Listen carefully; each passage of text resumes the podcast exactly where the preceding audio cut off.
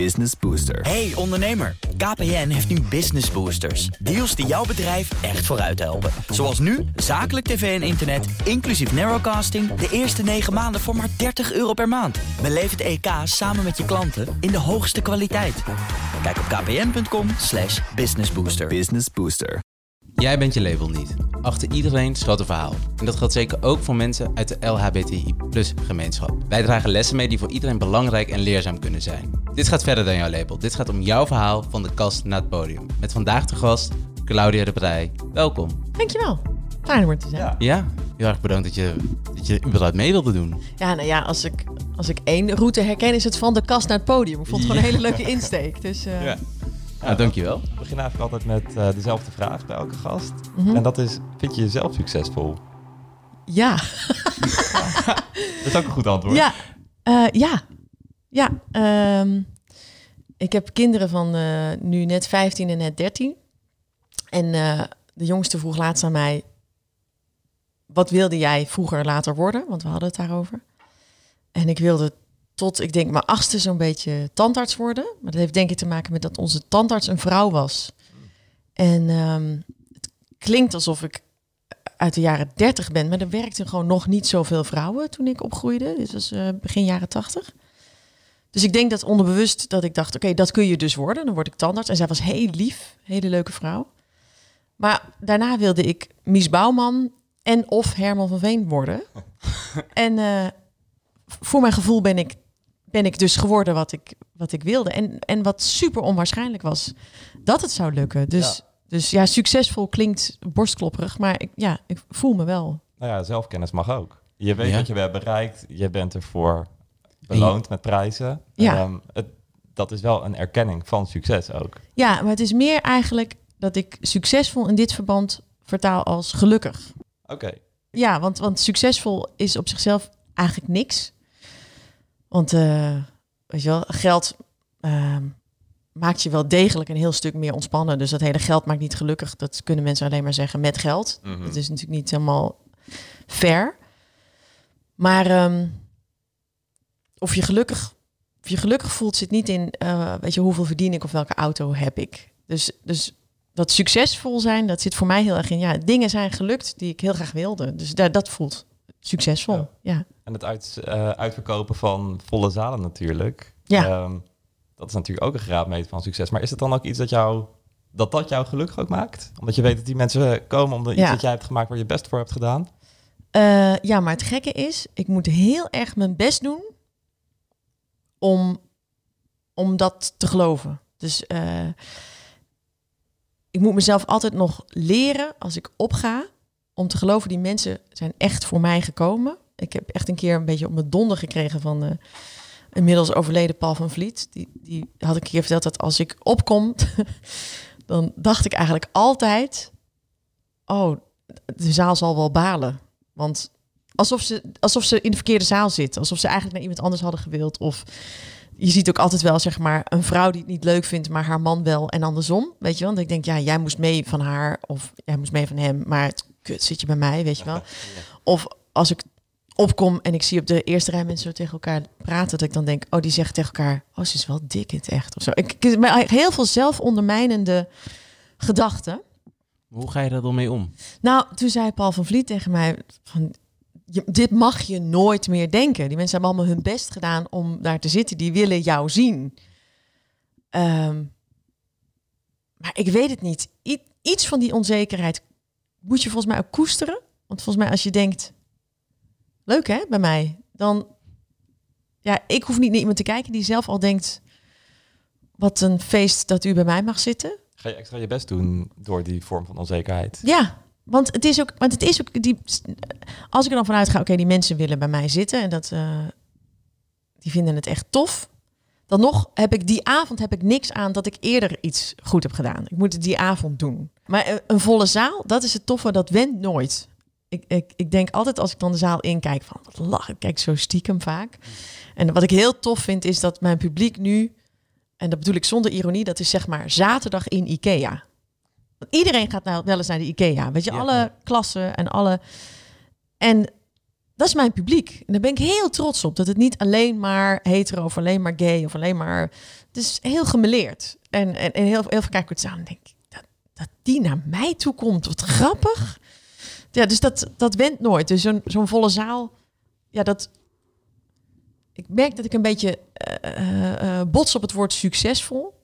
Maar ja, nee, dat voelt wel helemaal te gek, ja. Dus eigenlijk ben je best wel nederig eigenlijk. Er is een, een uitspraak, die heb ik ooit uit een boek gehaald van Francis Bacon. Dat ging over geloof. Een gelovige die niet twijfelt is een zwijn. Mhm. En ik vind dat ook gelden voor een kunstenaar. Ja, Volgens mij kan je alleen maar kunstenaar zijn als je twijfelt. En moet elke voorstelling denk ik weer van ja, dit wordt of het beste wat er ooit is gemaakt, of dit is het einde van mijn carrière. En anders, ja, anders ha- had je ook ander werk kunnen doen. Dus je neemt wel die risico's. Die moet je nemen. Ja, ja ook omdat ik heel snel verveeld ben. Dus ik kan niet, als ik denk van, oh, dit werkt, dat vinden mensen mooi, laat ik nog eens zoiets doen. Dat, dat kan ik helemaal niet. Vind ik ook niks aan. Daarvoor denk ik ook, we gaan uiteindelijk allemaal relatief heel snel dood. Dus laat je dan zoveel mogelijk verschillende dingen doen en jezelf een beetje laten schrikken. ja, Ja. dat zien we ook. Je bent presentatrice, je bent, eh, je bent een cabaretière, je hebt, je hebt zoveel gedaan eigenlijk. Het Ja. is eigenlijk... Over, iedereen kent jou ook. Ik bedoel, ook in mijn omgeving, ook mensen die Oh, eigenlijk helemaal niet van media zijn of wat Ja. dan ook. Op het moment dat ik zei dat wij jou gingen interviewen, zeiden oh ja, die, die ken ik, dat, dat is een zangeres. Of, Oh, wat eh, grappig. ja. Ik kijk er nu af en toe, dan ben ik heel content dat dan iemand zeg maar van begin twintig naar me toe komt. Maar die zeggen dan altijd, mijn moeder is heel fan van jou. dus daar werk ik nog aan om die generatie over de streep te Nou, trekken. volgens mij ben je best wel goed op weg, want mensen kennen jou. Ook al is het via hun ouders, ze kennen oh, je wat wel. grappig. Ja. ja, dat vind ik dan wel echt te gek. Vind ik heel leuk. Ja, Maar vooral omdat eh, eh, ik vind het heel leuk dat er zitten mensen van 80 plus in de zaal. Maar ook kinderen. En dat, dat vind ik gewoon zelf heel tof. Als je alle generaties een beetje... Want je bent het ook allemaal. Ergens ben je ook al nu al het oude mannetje wat Ja. je ooit wordt. En je bent ook nog steeds het kind wat je was. Hey, ehm, we hebben nu al we zijn positief begonnen, ehm, maar op een weg naar succes zitten ook hobbels. Zeker. Ja, Alleen maar eigenlijk. en dat, dat, dat, dat, is natuurlijk eigenlijk ook iets heel goeds. Je hebt Ja. het ook nodig om onder andere je grens te leren kennen. ja. Ehm, en nog niet zo lang geleden heb je bekendgemaakt dat je eh, toen je theatertour hebt gecanceld. Eh, wat was er toen aan de hand? Nou, dat sluit eigenlijk wel aan op waar we het over hebben. Ik ben daar nog steeds een beetje over na aan het denken, omdat ik er. Ik ben er nu zo'n beetje uit aan het komen. Eh, wat er concreet aan de hand was, was dat ik kon eigenlijk niet meer ontspannen. Ik was zo moe. Maar ik had in de aanloop naar die oudejaars, dan slaap ik altijd slecht. En dat is ook niet erg, weet je, want je hebt bijna wat je hebt als je verliefd bent, dat je toch door kan. Want eh, ja, morgen is er weer een zaal en eh, wat ga ik dan eens uitproberen? En, eh, en ik was daarna zo extreem moe, anders dan ik ooit had gevoeld. En, en ik zou dat muziektoertje doen. En het idee was van dat is, dan, dat is dan leuk, want dan kun je nog even lekker een beetje eigenlijk succes oogsten, om maar in dat thema te blijven. Maar zo werkt, zo werkt het niet. Dus ehm, en ik was aan het zoeken naar hoe ontspan ik dan. En ik ging, ging god beter het Lego voor volwassenen kopen. Nou, gratis af te halen, want dat is niks voor mij. Daar werd ik heel, alleen maar heel chagrijnig van. En mijn kinderen zeiden echt, je doet het verkeerd.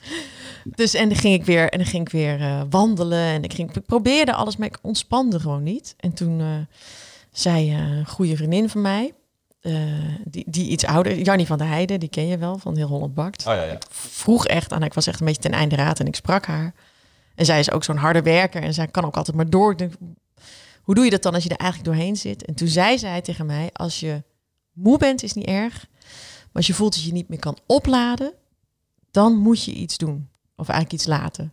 En toen moest ik gelijk huilen. Toen dacht ik, ja, dat is het. Ik kon gewoon niet meer opladen. En, en daarvoor moest ik gewoon echt uitrusten, uitrusten, uitrusten. En heel veel wandelen en brood bakken en eh, wielrennen. En, en ik vind het ook wel fantastisch, want het, het is dus echt een wondermiddel ook, rust. Want in het begin kon, kon niet eens op een klein familiefeestje zijn. En nu, nou, nu sta ik weer bij Beyoncé, zeg maar. Weet je wel, ik weet Ja. prikkels, alles, alles kan weer. Want ik dacht echt even, ik ben het kwijt. Ik kan het niet meer. En nu, nou ja, en wat aansluit op dat thema succes en de weg er naartoe en zo. Ik geloof, maar ik weet dit nog niet zeker, dat er ook iets met me gebeurd is toen ik deze dip kreeg. Wat te maken heeft met dat ik zeg maar vanaf mijn eh, eigenlijk vanaf mijn achttiende zeg maar wil ik dit. Ik ben nu 48. En dat is ook een gevecht. Als je iets wil in, in nou, welk vak dan ook, maar zeker in mijn vak, dat is een gevecht. En na deze oudejaars, uh, ik heb heel erg nodig wat andere mensen zeggen. Maar los daarvan voelde ik zelf van ja, wat iedereen ook vindt, volgens mij was dit goed. Ik vond dit zelf goed. Nou, dat vind ik nog steeds een beetje gek om te zeggen, maar dat, dat had ik. En um, volgens mij werd ik daarom zo moe. Omdat het gevecht van 30 jaar, uh, dat was geleverd. Dus ik heb super veel zin om weer te spelen. En, maar ik heb een soort ontspanning nu, die ik daarvoor niet had. Omdat ik, omdat ik, ik ben niet meer in het gevecht. Het is gewoon leuk. En ben je dan denk je net een burn-out net voor geweest? Ja, absoluut. Absoluut. Als ik dat toerneetje wel had gedaan, dan was echt gebeurd wat, wat bij een burn-out gebeurt. Hè, dat gewoon bepaalde zenuwuiteinden beschadigen. Tenminste, dat heb ik begrepen. En dat dat gewoon heel veel tijd nodig heeft. Dat ben ik voor geweest. Ja, want ik, ik begreep ook dat je ook alweer uh, in november weer op de planken staat. Ja, ja. ja, dat had anders ook. Eh, als ik, als ik was doorgaan, had dat nooit gekund. Nee, en nu heb ik ook echt zin. Ik heb heel vaak van die ideeën waarvan, waarvan je dan denkt, dit vindt iedereen of heel leuk of echt heel kut. en, en dat uh, heb ik dan zin in. Heb je wel het gevoel dat je er nu anders in staat dan vorig jaar, bijvoorbeeld toen je shows deed? Ja, maar vraag het me als ik weer een oudejaars, want ik ga ooit wel weer een oudejaars doen natuurlijk. Ja. Um, dat is ook een, dat is iets idioots. Dat is echt, ik had met uh, Pieter van der Hogeband, de zwemmer, over. Ja. En die zei, je moet dit gaan zien als een Olympisch jaar. En daarna ben je een jaar niks waard. Mm -hmm. En ja, ik weet niet hoe, hoe, dat voor een Joep of een Dolf Jansen of wie dan ook is. Maar voor mij is dat echt zo. Dat het, ik, ik geef altijd volle bak. Maar normaal begin je zeg maar, in september met try-outen. Dan ga je zo november in première. Ik schrijf dat dan nu iets op. Ga november beginnen en dan maart in première. Maar dat is een beetje het idee. Dus speel je tot eind mei. Dan is de zomer. Nou, en zo is zo'n zo'n cyclus van zo'n tournee. Maar een oudejaars begint in september. En december is je première en gelijk je dernière. Ja. Ja, dat is...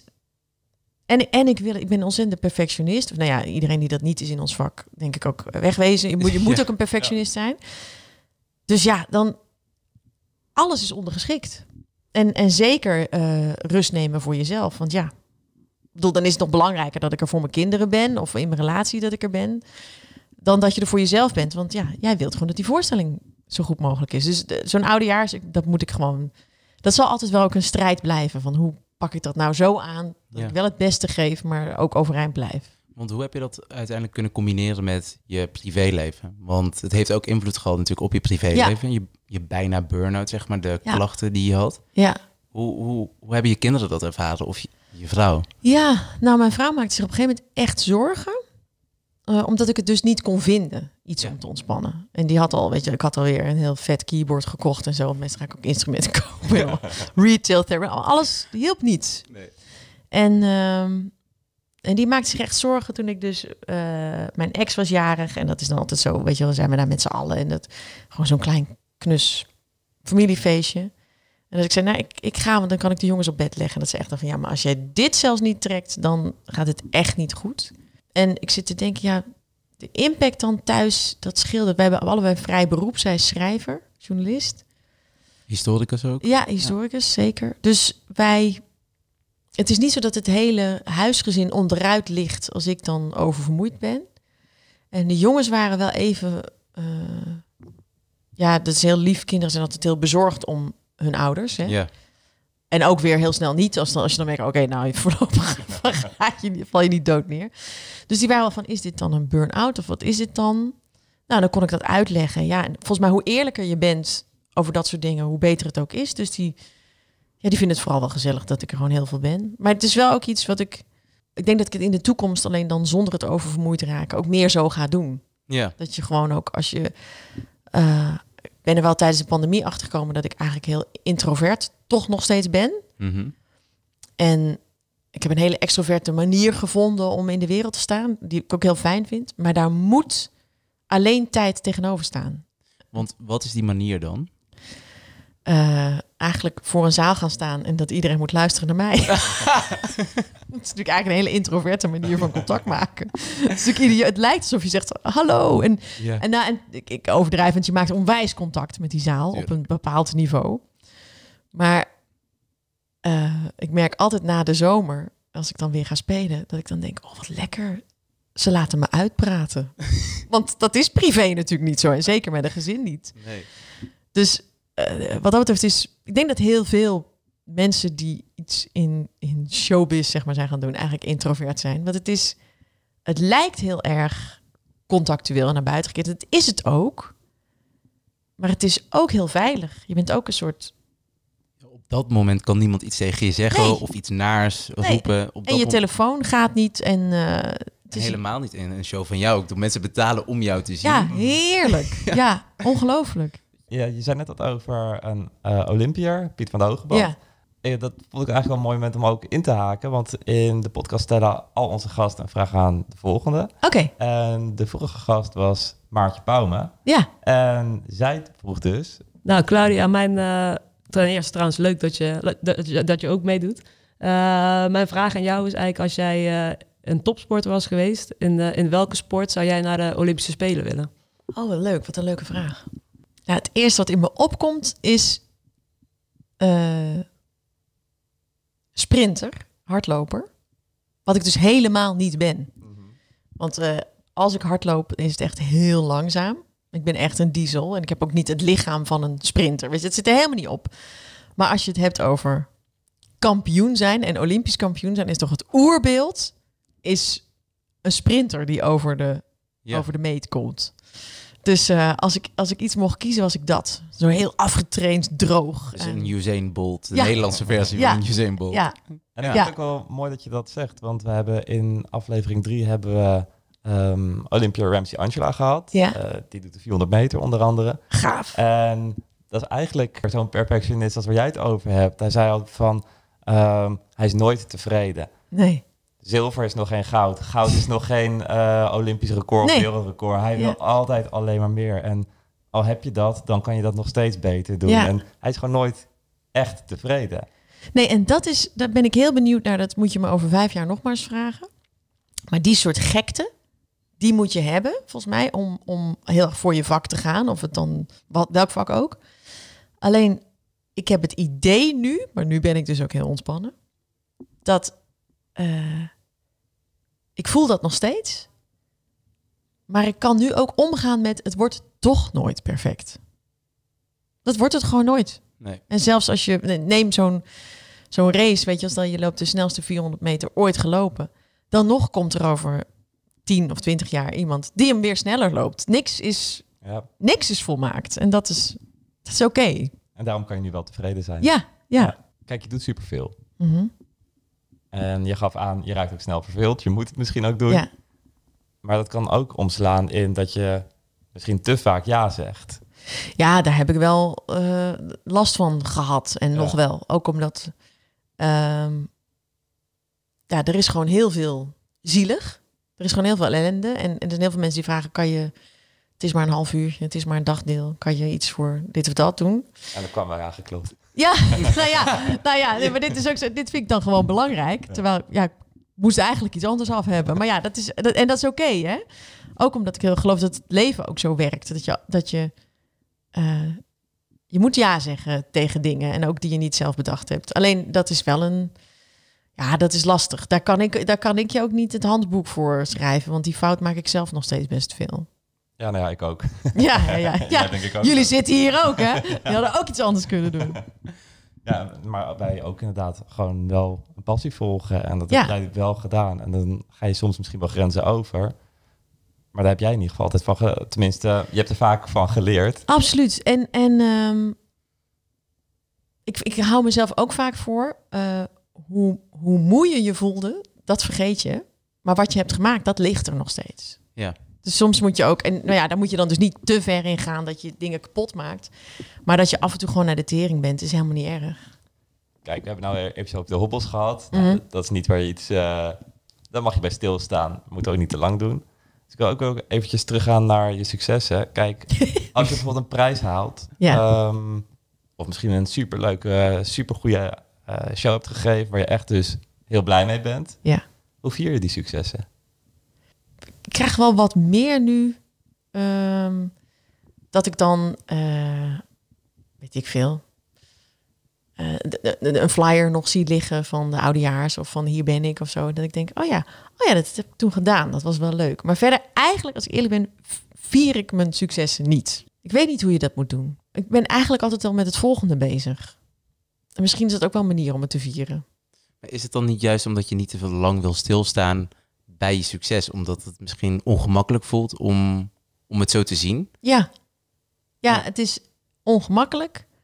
En ik zie zelf altijd gelijk wat ik beter had kunnen doen. Ja. Dus het is voor mij geen tien. Nee. En, en als het geen tien is, dan is Ja. het het niet waard om het te vieren. Nee, en ik had, ik had laatst, eh, liet iemand me dat slot van de oudejaarsconferentie zien met, met Olga Smirnova, met de balletdanseres. En toen, en toen was ik zelf echt heel blij verrast. Want ik dacht, ja, ik vond het gewoon prachtig. Eh, En niet omdat ik het was, maar ja, dat had vooral heel veel met haar te maken. En die muziek en die interactie. En, en toen was ik wel trots dat ik het had bedacht. Maar ik geloof dat ik, misschien vier ik wel op het moment zelf.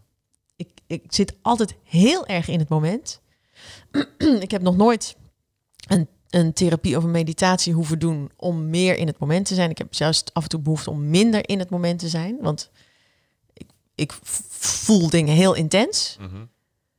Dus ik denk, maar dat kom ik nu terwijl we zitten te praten achter, volgens mij vier ik het in het moment. Omdat ik gewoon zo te gek vind en me dan zo levend voel en zo denk, ja, dit is, dit is, dit is nu nooit meer niet gebeurd. Dit gebeurt. Maar wel heel bijzonder dat, dat je dat kan. Want persoonlijk, ik, ik heb er soms echt heel moeite mee om in het moment te zitten Oh ja? van dingen. En dan achteraf dan denk ik van, heb ik, dat, heb ik dat nou echt gedaan? Of was ik daar nou echt? Bijvoorbeeld ook nu dat ik hier met jou zit. Dat ik denk, zijn we haar nou... Straks denk ik waarschijnlijk van, zijn we nou, hebben we nou echt geïnterviewd? Ah, ja, Heb ik daar nou echt gezeten? Ja. Dat, dat, ja, maar dat gevoel ken ik wel. Dat je inderdaad denkt van, was dat nou? Maar ja, nee, ik geloof, nee, ik zit heel vaak, maar dat is een soort, dat is een soort, dat is iets heel raars. Dat had ik als klein kind al. Gewoon heel erg het idee van, we zijn hier niet zo lang. Weet je wel? Ik, eh, niet dat ik de hele dag met mijn sterfelijkheid bezig ben of zo, maar eh, dat gevoel heb ik gewoon altijd gehad. Je bent gewoon hier niet zo lang, dus probeer gewoon, weet je, zoals je op een festival ook zou doen, te denken van ja, maar dan wil ik dat wel even meemaken, dan wil ik daar wel even naartoe en dan, ja, dit is dan eigenlijk te vermoeiend, maar laten we dat dan ook nog even. Weet je wel? Zo sta ik een beetje in het leven. Nou, misschien moet ik dat ook maar een keer doen. Nou, met een soort behoedzaamheid is ook, is ook wel iets voor te zeggen. Misschien kan je daar ook een boek over schrijven. En dan, eh, dan heb je in ieder geval één iemand die hem koopt. Met dit soort eh, leven in het moment. Ja. Ja, zo na, ja, met, het is net als zeg maar blauwe ogen. Dat, ik ben daar gewoon mee, zo ben ik gewoon gebakken. Ik kan, Ja. kan dat eigenlijk niet anders. Maar met eh, een boek erover schrijven. eh, je hebt natuurlijk ook een boek met Amalia geschreven. Ja. Maar Ja. met een boek schrijven en eigenlijk alles wat je doet, tenminste de meeste dingen, gaat ook wel een hele planning aan vooraf. Ja, Voor zo'n boek, met- zeker als je met de koninklijke familie zit, zeker, ja. dan zit er denk ik heel veel druk op. Ja. Eh, hoe, hoe heb je, ben je daarmee omgegaan? Nou, eerst je, je, je opmerking over planning. Ik, ik, ehm, ik denk dat ik... ehm, ik weet het niet, ik heb me nooit laten onderzoeken, maar ik denk dat ik een beetje ADD-achtige persoonlijkheid Dat denk ik ook. ben. Daar hadden we over na. Oh, echt? Ja, ik moet dat misschien toch eens, al is het maar om dat te weten, laten checken. Ik, als ik, heel, ik herken heel veel dingen Oh, die ja? jij zegt op, met hoe je met dingen omgaat. Dat ik ja. Oh, ik ja? Ja. Oh, wat interessant. Ja, want ik heb dus ook, ik ben een enorme problematische leerling geweest op de middelbare school. En als ik nu zie hoe, hoe mijn kinderen nu worden begeleid in bepaalde dingen en wat voor diagnoses vriendjes en zo krijgen, dan denk ik, oh, maar, oh, maar dan, dan dat, dat was met mij aan de hand, weet je wel. Dus ik heb pas, ik denk rond mijn midden twintig, echt leren plannen. Maar dat kan ik nu wel echt goed. En eh, om ook te zien, om zeg maar, nou, het zijn twee dingen. Die, die planning wordt beter, maar het is ook zo dat ik vroeger soort van alles al op het laatste moment deed. En dan lukte het net. Dus nu denken mensen, omdat dat hebben jullie ook, dingen zijn nu op het laatste moment. Zo, dat is het volwassen Ja. leven. En dan denkt iedereen wat knap dat je dat kan. Terwijl je denkt, ja, ik heb het altijd zo gedaan. Ook toen ik wel de tijd had. En, en concreet met, met Amalia. daar zat inderdaad eh, best tijdsdruk achter. Eh, maar dat was in de pandemie, dus toen had ik ook tijd. Ja. En ik heb uiteindelijk gewoon eh, als een malle in, in Zeeland, mijn ouders hebben daar een huisje, in een week het helemaal uitgeschreven. Ik had natuurlijk alles al wel een beetje grofweg.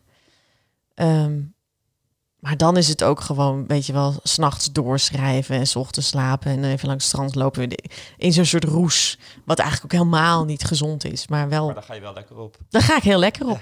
Nou ja, hyperfocus is natuurlijk ook zo'n ding.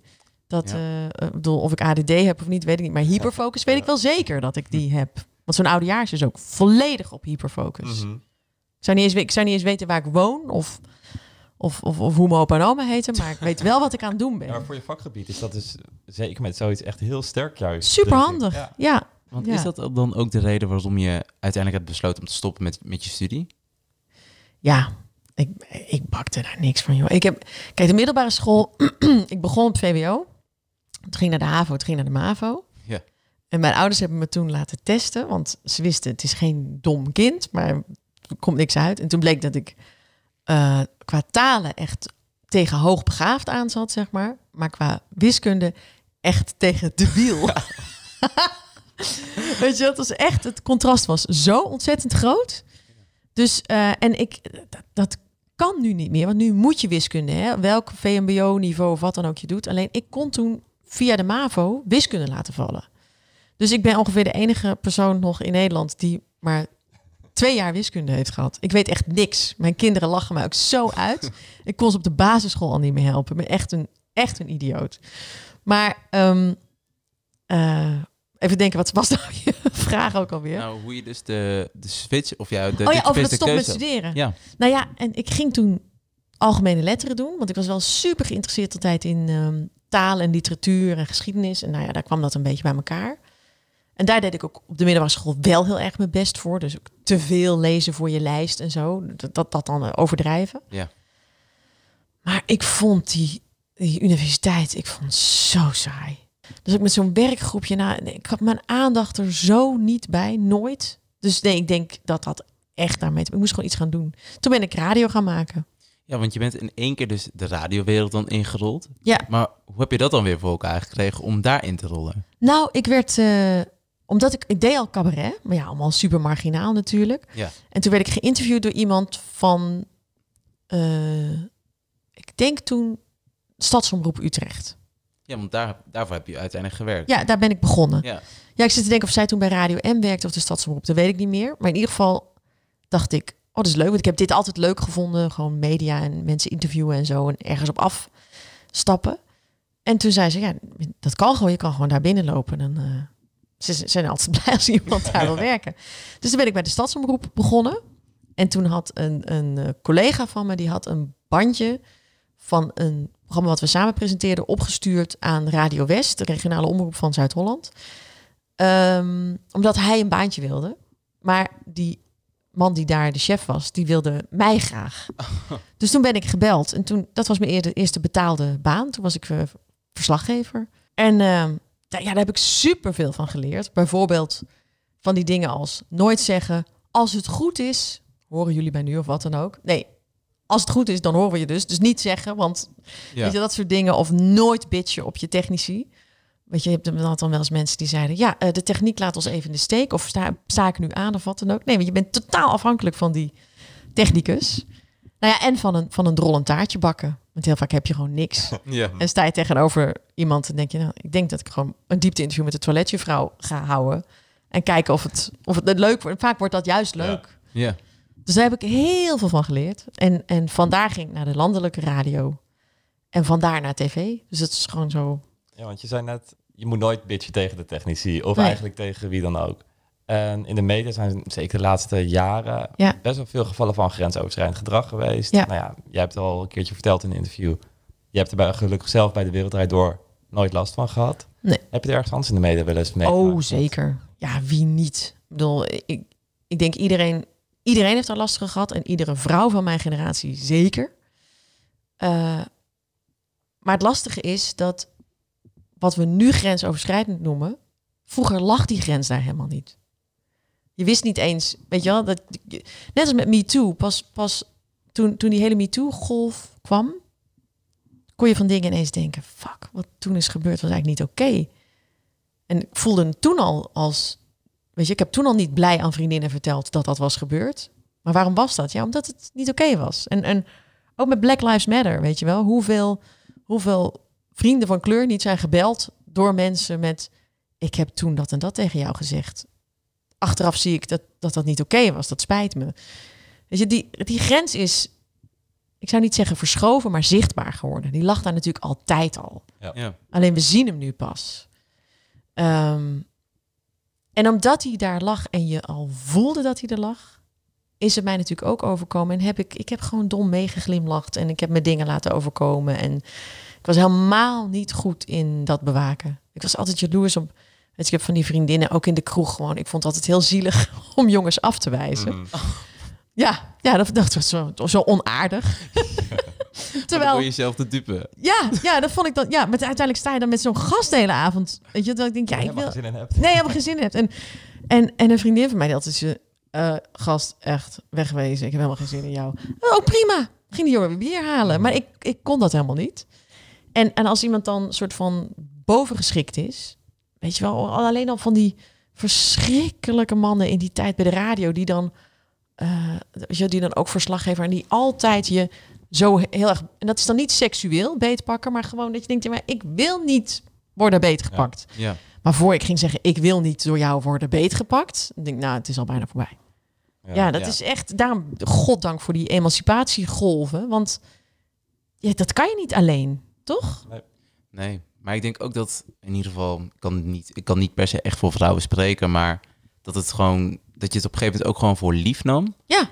Want ik heb daar ook wel eens gesprekken met mijn zus over gehad, hoe dat Mhm. is. Ze werkt gewoon op een, binnen een IT-kantoor, heel veel mannen. Ja. En dan werd ze ook wel op bepaalde manieren aangeraakt. En dat ze dan op een gegeven moment dacht van, ik wil dit niet. Ja. Maar ze heeft het zo lang gepikt, omdat ze dacht van, ja, dit gebeurt nou eenmaal. Ja, je zet Dus- een knop om. Ja, Het gekke is ook dat ik het nu wel merk als. wat was het nou laatst? Oh ja, ik, eh, ik had ergens in, een een, voor een goed doel een wielerwedstrijd eh, gefietst. En toen ging ik met iemand op de foto en die raakte mijn bil aan. En vroeger zou ik het bij spreken niet eens hebben gemerkt, omdat je denkt, ja, dat, dat gebeurt de hele tijd. En nu denk je, hé, gast, serieus. Ja. Maar ik bl- blijf dat moeilijk vinden hoor. Ik vind, vind dat een, ja, Heb je nog wel eens met die dingen die in het verleden zijn gebeurd, dat je eh, dat aan hebt willen kaarten, achteraf nog? Ja, en heb ik ook gedaan. Ja, heb ik eh, niet zo lang geleden over iets wat echt, nou, 30 jaar geleden gebeurd is. En toch was het goed om dat te doen. bij de persoon zelf die, die het had gedaan. Ja. Oh, wat knap. Ja, ja ik kan daar niet over uitweiden, want Nee, dat, dat, dat- is, dat is, vind ik beter. Maar het was, het was wel, het wat gekke was, dat is ook waarom je dat dus moet doen.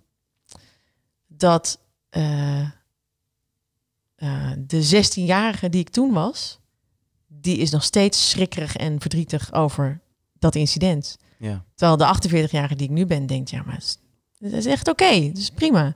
Maar dat zijn echt verschillende dingen. En weet je, het klinkt misschien een beetje therapeutisch, maar het is echt zo. Ik, ik sta daar zelf van te kijken hoeveel het uitmaakt en hoeveel het oplost om dan te zeggen, dit heb je toen gedaan, het heeft dat met mij gedaan. Ja. Ja, heel, heel bizar. En ook hoe lang je... dan? Wat zei je? Wat was zo'n reactie dan? Goed genoeg voor mij in ieder geval. Het was voor mij een opluchting en een... eh, Ja, dat bedoelde ik. Ja, eigenlijk nee, nee, het gaf echt, eh, vinden nee, het gaf eh, closure, zoals het zo mooi heet. Ja, nou, dat nee, is absoluut. Heel fijn en goed dat je het hebt gedaan dan. Want Ja. voelde dat dan ook alsof je de macht terugpakte van wat er daar zich afspeelde? Ehm, ja, ik geloof niet eens de macht. Eh, ja, misschien ook wel de regie, of hoe wil je dat noemen? Ja, de regie mag Ja, ook hoor. Ja. Ik zit even te denken. Het- ik, ik geloof, nee, want het is niet, je verandert niet wat er is gebeurd. Dus in die zin kun je de macht niet terugpakken. Maar het is eigenlijk dat je, je wilt gewoon van iemand horen, dat was inderdaad niet oké. Ja, Dat is het. Dat is eigenlijk het enige. ja. Oké. Ja, en dat, het verandert, dat verandert niks. Maar waar je dan eerst heel lang denkt, ja, dat zal dan wel aan mij liggen. Of ik zal wel iets hebben gezegd waardoor ik aanleiding gehad, weet ik veel. Mhm. En eigenlijk is dat het. Dat iemand zegt, dat lag aan mij. Nou, en dan, dan, ben je eigenlijk, dan is daar klaar. Ja, Ja, dat moet je horen. ja. Waar we ook natuurlijk deze podcast gaat over mensen uit eh, onze community, de, Mhm. de LHBTI plus community. Mhm. waar wij maar een klein onderdeel van zijn. Dat is Ja. ook goed om erbij te zeggen. Heb je wel eens te maken gehad met dat je anders werd beoordeeld binnen de media, binnen je carrière, omdat je op vrouwen valt? Ehm, ik denk onderbewust. Ik denk niet. ehm, nee, ik, nou, ik heb bijvoorbeeld wel eens een keer een rare eh, recensie gehad. Toen presenteerde ik eh, live Aids, weet je, met een 8. Dat was dan een soort callback. Het was in 2008 waarschijnlijk dan, denk ik. Callback van, van Live Aid. En toen had ik een paar keer gezegd over, weet ik van Madonna, weet ik van wie er allemaal speelde. De, hoe ontzettend mooi die eruit zagen. En daar werd toen een beetje vinnig over geschreven. Oh, Want dat was dan super gay om te doen of zo. Ehm, en dat is zo fout. ja, en dat is zo erg. Maar verder kan ik dat niet zoveel zeggen. Alleen wat, wel, wat ik wel heel erg heb gemerkt... eh, over eigenlijk waar we het net over hadden... dat die, die sfeer van grensoverschrijdend gedrag... die in de jaren negentig en nul veel normaler was... Daar, dat had natuurlijk ook een andere kant. Namelijk dat er door eh, hetero vrouwen en hetero mannen... een bepaald spel werd gespeeld. En dat is ook een leuk spel, weet je wel. Zolang het goed gaat, is dat een heel leuk spel. Ja. Alleen ik zit niet in dat spel. Althans, ik zit wel in dat spel, maar fantasieloze mannen zien dat niet. Snap je wat ik bedoel? Ik denk Ja. dat het ook als gay man geldt dat een leuke vrouw, die zal nog steeds met je flirten. Ook al weten ze, we gaan niet met elkaar naar bed. En dat kan zelfs een serieuze flirt Ja. zijn. Ja. En volgens mij hetero's, nou, domme hetero's snappen dat niet. Nee, ik snap wat je bedoelt. Ja, oh, wat fijn. Ik heb er nooit hier met mannen over gehad. Nee, Ja. ja. nee, klopt. Dat, dat- ik, ik snap dat precies. Ik Ja. ik heb wel een paar hetero vrienden natuurlijk. Mhm. En die snappen dan niet dat ik bij een vriendin eh, mijn arm om haar heen Ja. leg of wat dan ook. Of dat ik haar een- gewoon extra lang knuffel of wat dan ook. Dan zeggen ze gelijk van, maar is dat, is dat niet een beetje raar of zo? Want je wilt toch verder niks van haar? Nee, klopt. Daarom kan het ook, omdat ze weet, ik, ik bedoel er niks mee. Nee, maar zelfs is het, nou ja, dat is eigenlijk een vraag aan jullie, maar ik weet niet of het hoe voor jullie is. Maar ik, ik vind zelfs de gedachte dat eh, ook bijvoorbeeld een homoseksuele vriend, maar ik denk op een bepaalde manier vinden wij elkaar leuk, waar Ja. we nooit iets mee gaan doen. Weet je dat het wat diffuser is? Dat is allemaal niet zo of bi of, of gay of weet je wat? Nee. Het is een Ja. soort van ja, ik vind jou een hele leuke aantrekkelijke man en ik zou het eigenlijk heel leuk vinden als jij mij een aantrekkelijke vrouw vindt. En dat is dat. Dan is dat spel van een Ja. oude hoeren leuk. Ja, En, ja, precies. Maar nou ja, dat spel werd eh, bijvoorbeeld bij- BNN heb ik lang gewerkt. Nou, daar had je toen Katja en Bridget. Het waren allemaal gewoon super lekkere wijven. En al die mannetjes die daar werkten, die waren allemaal. Het was echt een soort onrust in het kantoor als zij er waren. Ja. Dus dat spel was gewoon aan de gang. En, en nou, ik had daar toen een tv-baasje aan wie je kon merken van ja, die weet gewoon niet wat hij met mij moet. Want dat, Dat spel... dat spel is er niet Ja. bij hem. Terwijl, eh, ja, dat is echt zo. Daarin onderscheiden zich echt leuke van niet leuke hetero's. Want ik ken genoeg hetero mannen die ook... Weet je, dat, dat idee van dat je elkaar het gevoel geeft van je bent aantrekkelijk of je bent leuk. Dat heeft helemaal niks te maken met gaan wij uiteindelijk met elkaar van bil. Ja. Precies.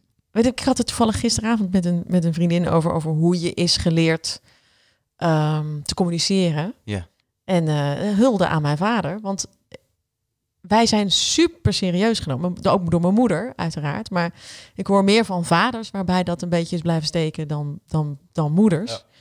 En ehm, ja, ja dat, dat heeft hij gewoon heel goed gedaan. En ook een soort van oké zijn met een vrouwelijke kant. En ja, dus ik, dus ik, ik, ik kwam daar pas heel laat achter dat dat een issue is bij mannen. Hoe Ik- gaat het dan met je kinderen? Hoe doe je dat dan in de opvoeding? Ben je, sta je er juist bewust bij stil? Of gaat het automatisch? Bij... Nou, ik, ik, heb, ik heb bij hen eh, wat zij aan een soort van eh, macho gedrag laten zien. Dat omarm ik heel erg, omdat ik denk, je hebt allemaal moeders. Eh, dit is ook een kant en die moet er ook mogen zijn, weet je wel. En zeker, ik vind ook met opgroeien, ehm, ik denk altijd, weet je wel, smaak krijg je later wel. Als jij er net zo uit wilt zien als iedereen, prima. Want het, puberteit is gewoon, vond ik echt de hel. ja, En eh, dat is het ook. ja, toch? Ja. Dus, en ik vind al dat zij het supergoed doen en humor hebben en leuke vrienden hebben. Dus dat gaat heel goed. Maar, ehm, dus ik ben niet bewust bezig met hen op een bepaalde manier naar vrouwen te willen laten kijken of naar mannelijkheid.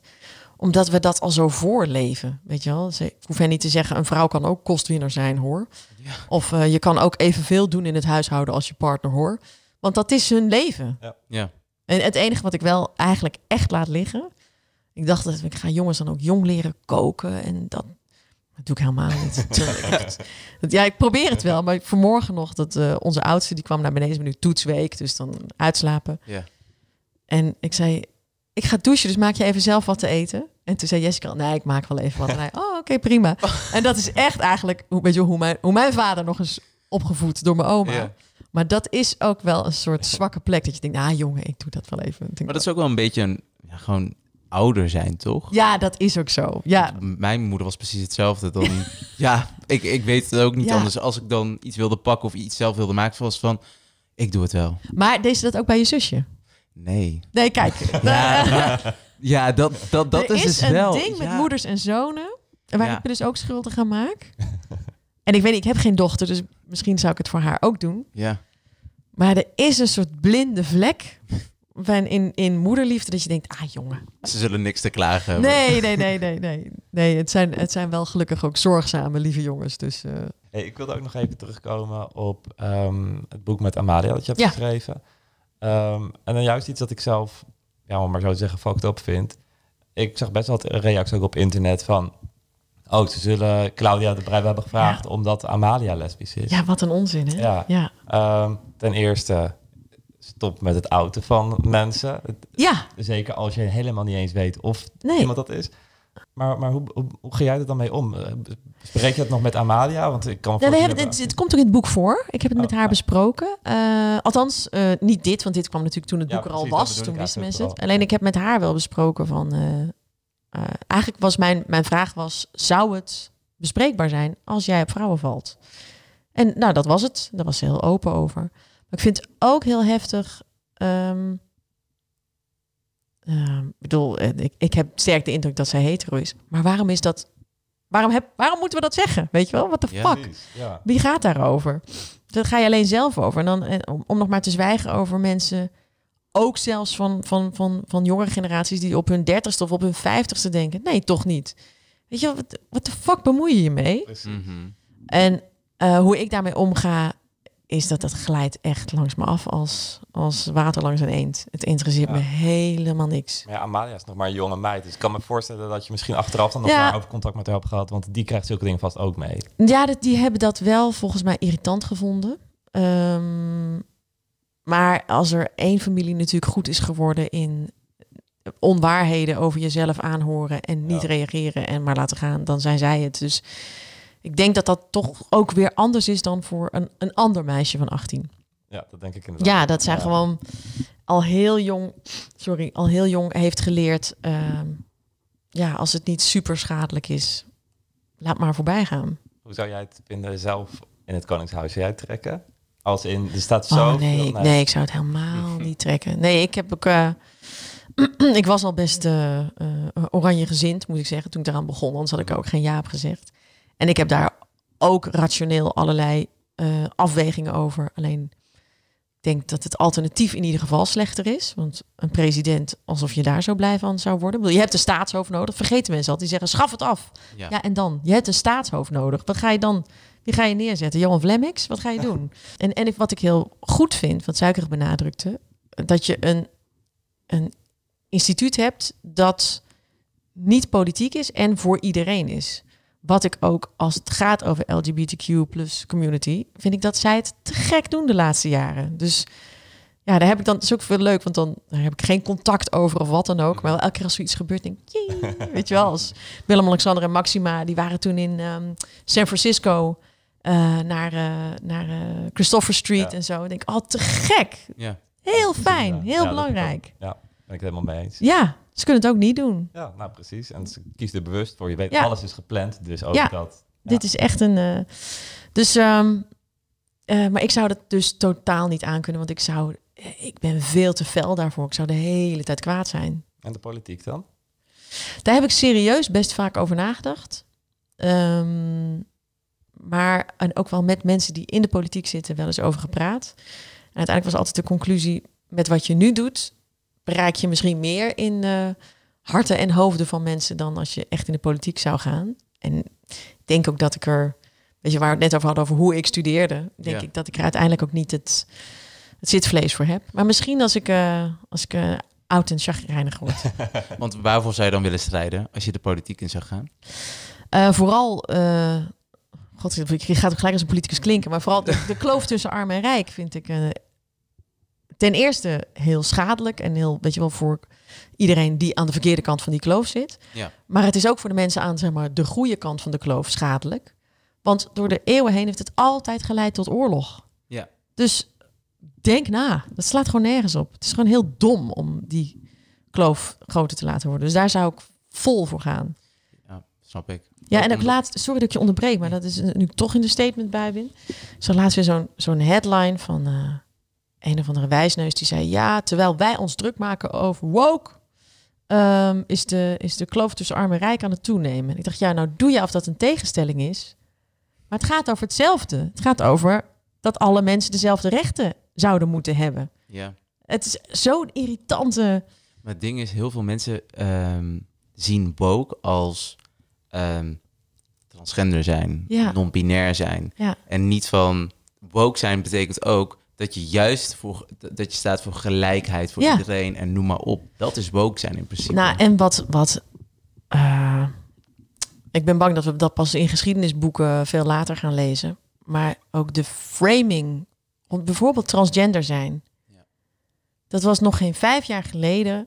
hey, balen voor je dat je deze weg moet gaan en sterkte ermee. Dat was een beetje de gedachte. Mhm. En nu, doordat er een extreme groep is, en dat zijpelt door in het, in het, in, in, in, in het alledaagse. Weet je hoeveel goedbedoelende, eh, eh, eh, keurig stemmende mensen ik tegenwoordig niet spreek die zeggen: het slaat wel een beetje door, hè? En als je dan doorvraagt, hebben ze, hebben ze geen antwoord. Want ja, nou, zoals Disney en zo. En dan zeg ik, ja, nou, er is, er is geloof ik één film nu met een zwarte prinses. Dus ja, dus het is eigenlijk nog niet zoveel. Nee, dat is ook wel waar. Maar er is, dat geluid is zo sterk. Mhm. Ik denk, je zal toch godverdomme nu of non-binair of transgender zijn. En, en ineens, ineens word je een soort van politiek gemaakt. Wat, wat, wat weet ik veel, 50 jaar geleden was het als je gay was. Was Ja. dat zo? Het is zo oneerlijk. Dus je maakt je wel zorgen over het, anti, over het toenemende anti-LHBT. Ik maak me daar heel erg zorgen over, ja. Hoe kijk je daar nu tegenaan met de, het geweld wat aan het toenemen is tegen LHBTI'ers? Nou, het geweld, dat is één ding. Dat is, dat is heel erg. Ja. Maar wat erger is...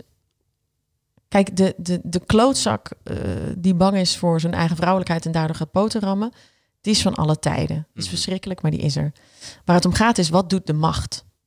En eh, in Amerika, in een aantal staten... doet de macht dit actief. En dan zijn we echt de sjaak. Dan is het gevaarlijk. Ja. Kijk, gewoon die oom die je voor de zoveelste keer moet uitleggen. Nee, we missen niks in bed. Weet je wel, als twee vrouwen zijn. Dat is oké, dat is van alle tijden. Weet je wel, iedereen heeft zijn struggles om te zijn wie die is. Daar kunnen we allemaal wel aan. Maar als, of, of neem, neem Rusland, weet je, waar natuurlijk in, in 2008, meen ik, begon dat. De, de homo-propagandawet. Ja. En dan is het nog zo, oh ja, nee, maar je mag het wel zijn, maar je mag er niet over praten. Maar het is altijd het begin van vernietiging. Ja. Ja, want inderdaad, wat je zei, in, het, in Amerika gaat het echt in een aantal staten echt heel erg ver. Ja, Ehm, ben je dan ook bang dat zoiets over kan slaan naar aan Nederland? ja zeker. Neem nou eh, die idiotie rond abortus die je in Amerika hebt. En er loopt, er lopen hier ieder jaar meer mensen bij de Mars voor het Leven. Dat is een hele sterke lobby. En er lopen ook hele keurige, brave, lieve kerkgangers bij... die, die zo bij jou en mij zouden waken als we, als we stervende zijn. Maar ze lopen er wel. Mhm. Dus het is, het is, een, het is een heel erg... Het is heel goed georganiseerd. Mhm. Ik, ben, ik krijg kippenvel van. Ik word zo kwaad van dat ook in, in mijn lesbische community, weet je wel, zit een soort, soort eh, trans-exclusive eh, radical feminism hoekje. En ik heb daar ook wel eens een paar dingen over gezien, ja. En Ja. Daar, daar ben ik dus wel een paar keer van geschrokken. En dat- omdat je hebt op YouTube heb je een, ja, het heet Jubilee. Maar zij interviewen verschillende groepen mensen en die zetten ze dan tegenover elkaar en dan moeten ze hun mening geven. Mhm. En dat, dat waren dus lesbiennes die dus echt tegen transgenders waren, omdat dat geen echte vrouwen waren, Ja. omdat zij niet, omdat ze niet ongesteld werden. Godverdomme, ja. Nou, En ik, omdat ze geen kinderen konden Ja. baren en noem maar op. En dan weet Ja. je niet wel wat het is om een vrouw te zijn. ik krijg echt kippenvel van woede Ja. daarover. Ik vind dat zo erg. En, en, en ik, nou, ik wil ook in mijn eigen community daar de discussie wel over aangaan. Ook omdat ehm, je laat je voor het karretje van extreem rechts spannen als je dat doet. Ja. Want het gaat niet om wie fucking wel of niet ongesteld wordt. Het Precies. gaat erom dat het gaat niet over jou. Wie jij bent, wie jij bent, het gaat niet over mij. En of jij, al wil jij nu zeggen, ik voel me een vrouw. I don't care, maakt mij niet minder vrouw. Het is- Work it. ja, ja, weet je, het is. Het, ja, ik vind, ik vind dat echt. En ja, daar moet je volgens mij echt uitgesproken over zijn. Want uiteindelijk is het gewoon een soort eh, eh, gevecht binnen de eigen gelederen. En daarmee verzwak je jezelf. En je hoeft echt niet, weet je, ik ken ook wel mensen die transgender zijn en die zeggen: Hoezo zit ik in die, zit ik in die regenbooggemeenschap? Want ik ben gewoon nu een man. En ik, ik hoef helemaal niet bij een clubje. Ook goed. Maar vind je dan bijvoorbeeld Pride nu belangrijker dan de afgelopen jaren? Ja, ik, ging vroeger niet eens naar de Pride. Ik dacht, ja, ik ben toch, het is toch oké, kan mij het schelen. Ik ben, de eerste keer dat ik naar de Pride ben gegaan was na de aanslag in Orlando. Toen dacht ik, oh, wacht even. Dus wel, voor Dus- mij was Pride nooit een protest. Weet je, als je opgroeit in de jaren negentig. Madonna maakte seks, weet je wel, dat boek. Ja, In, toen ik op de middelbare school zat. En zat ze gewoon tongend met vrouwen en zo. Dus ik- we waren er al. Ja. We dachten dat we er al waren. En, en toen merkte ik, oh nee, we, we zijn er helemaal niet. Dus nu, nu vind ik Pride pas echt relevant. echt heel relevant. En dus was het er toen ook, alleen had ik het niet door. Ja. Want je moet het altijd blijven bevechten. En wat- hoe kijk je aan tegen pinkwashing? Want dat gebeurt best wel veel. Hou je er actief rekening mee als je in zee gaat met een bedrijf? Of Ja, ik ga nooit met bedrijven in zee. Ik ga met niemand in zee. Ik heb Maar een geen... uitgever of een Oh, zo. Ja, dat bedoel ik. Ja, ik heb het nooit aan de hand gehad, maar ik ben over pinkwashing dus vrij mild. Want ik denk, zolang het voor bedrijven lucratief is om oké te zijn met onze community, gaat het goed met onze community. Want Ja. waar het, waar het geld rolt, dat is waar de macht zit. Dus eh, als die denken, we hangen een regenboogvlag op, prima, is een goed teken. Maakt mij geen zak uit. Als, ik bedoel, als de rest van het jaar, stel, stel, stel een bank hangt een pridevlag op en de rest van het jaar sluiten ze homoseksuelen uit van een hypotheek. Ja, dat is echt pinkwashing. Maar verder ja, heb ik daar dus niet zo'n probleem mee. Omdat ik denk, als jij wilt vlaggen met onze community, dan hangen er meer vlaggen. En ook, en ook niet als eh, een Coca-Cola bijvoorbeeld heel inclusief is in Nederland, Mhm. maar in het buitenland bijvoorbeeld echt anti-homo-wetten gewoon Echt? sponsort. Bij Oh ja? spreken. Nee, nee, nee. Oh, Dus stel dat, ja. Stel dat. Ja, daar, nou ja, daar heb ik bij de KNVB heel erg over zitten bitchen. Ja. Ehm, want we doen hier allemaal eh, heel ingewikkeld over die, eh, over die eh, Pride-band. Dus de One Love. ja. Maar zo gauw we fucking Qatar zegt, eh, liever niet, dan trekken we onze keutel in. Daar ben ik wel heel fel op, ja. Ja, dat is Ja. heel laf. Ja, heel erg laf. En vooral ook, laf maakt niet uit, hè. Want ik bedoel, dat heeft, dat heeft op zichzelf geen gevolgen. Maar de redenatie was, ja, we zijn dan met, met een klein clubje uit Europa... dat hiervoor op de bres springt en de rest van de wereld is anders. Ja, en wij worden zoals de rest van de wereld... tenzij je je mond open doet. Dan kan de rest van de wereld worden zoals jij. Hey, ik denk dat ze nog heel lang kunnen doorpraten. Ja, ik denk het ook wel. We moeten nog iets doen met ons leven verder, hè? Ja, eh, dankjewel voor je openhartig gesprek. Graag En gedaan. Ik denk dat een heleboel mensen jou volgen op social media, maar zo niet, waar kunnen ze je volgen? Eh, ik zit meestal eigenlijk op Instagram tegenwoordig. Dus eh, gewoon uh, Claudia de Brij. Nou, dat is goed te doen. en eh, ons kunnen jullie ook volgen. Dat kunnen jullie doen op TikTok en Instagram. van de kast naar het podium. En zien jullie ons volgende week weer. En dan hebben we drag queen Envy Peru te gast. Ken je Envy? Weet je wie het Nee. is? Nee, ja, volgens mij ken ik haar wel, maar niet persoonlijk. Ja, Envy komt eh, out of drag bij ons als Boris. Maar of je een vraag hebt, Ja, ik heb wel een vraag. Er zit een beetje een verhaaltje bij. dat mag. Eh, ik zat na de Pride vorig jaar in de trein terug met een groepje vriendinnen. En eh, toen zag ik een jongen en ehm, in drag, niet zo, ja, zo'n beetje wat je tegenwoordig ook wel vaak ziet, zo niet super in drag, maar een beetje tussenin, weet je wel, maar wel duidelijk in vrouwenkleren. Ja. En, ehm, en dan heb je zo'n moment van dat je uit de Pride steeds verder van de Pride weg bent en dus steeds verder in de gewone wereld komt. En toen kwamen we aan op Utrecht Centraal en ik zag hem, ik zag zijn spanning toenemen toen hij de trein uit moest lopen. En ik zocht oogcontact omdat ik, we hadden het al met elkaar over gehad, we gaan anders wel om hem heen lopen. Ah, wat Weet je lief. wel? Ja, maar ja, omdat je denkt van ja, er is, weet je wel, dan ben je pas stoer als je dat, als je dat doet. Dat is. Ja. En, eh, maar ik kreeg geen oogcontact met hem, omdat hij natuurlijk al lang eh, op de knop stond van ik moet gewoon door. Ja. Dus ehm, ehm, mijn vraag zou zijn: heeft hij dat zelf ooit meegemaakt? En wat helpt? Hoe zou je als omgeving kunnen zorgen van... eh, want ik weet zeker, als we nou, met een stuk of, een stuk of acht oude lesbisch... als wij er omheen lopen, gaat je echt niks gebeuren. maar ik kreeg gewoon de kans niet. En ik dacht ook, van, ja, ik moet hem ook niet, moet dat ook niet nu gaan forceren. Maar ik moet er nog wel eens aan denken. Ik denk, ja, je wilt dan er een beetje zijn voor, voor elkaar. Ja. Nou ja, A, is dat nodig? Misschien is het wel, nee, dat is helemaal niet nodig. En, en B, hoe kan je dat doen? Vind ik een mooie vraag. Dankjewel. Dankjewel. Doei. Ciao. Doei. Hardlopen, dat is goed voor je.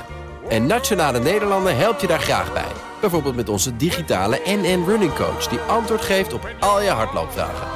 Dus, kom ook in beweging. Onze support heb je. Kijk op nn.nl slash hardlopen.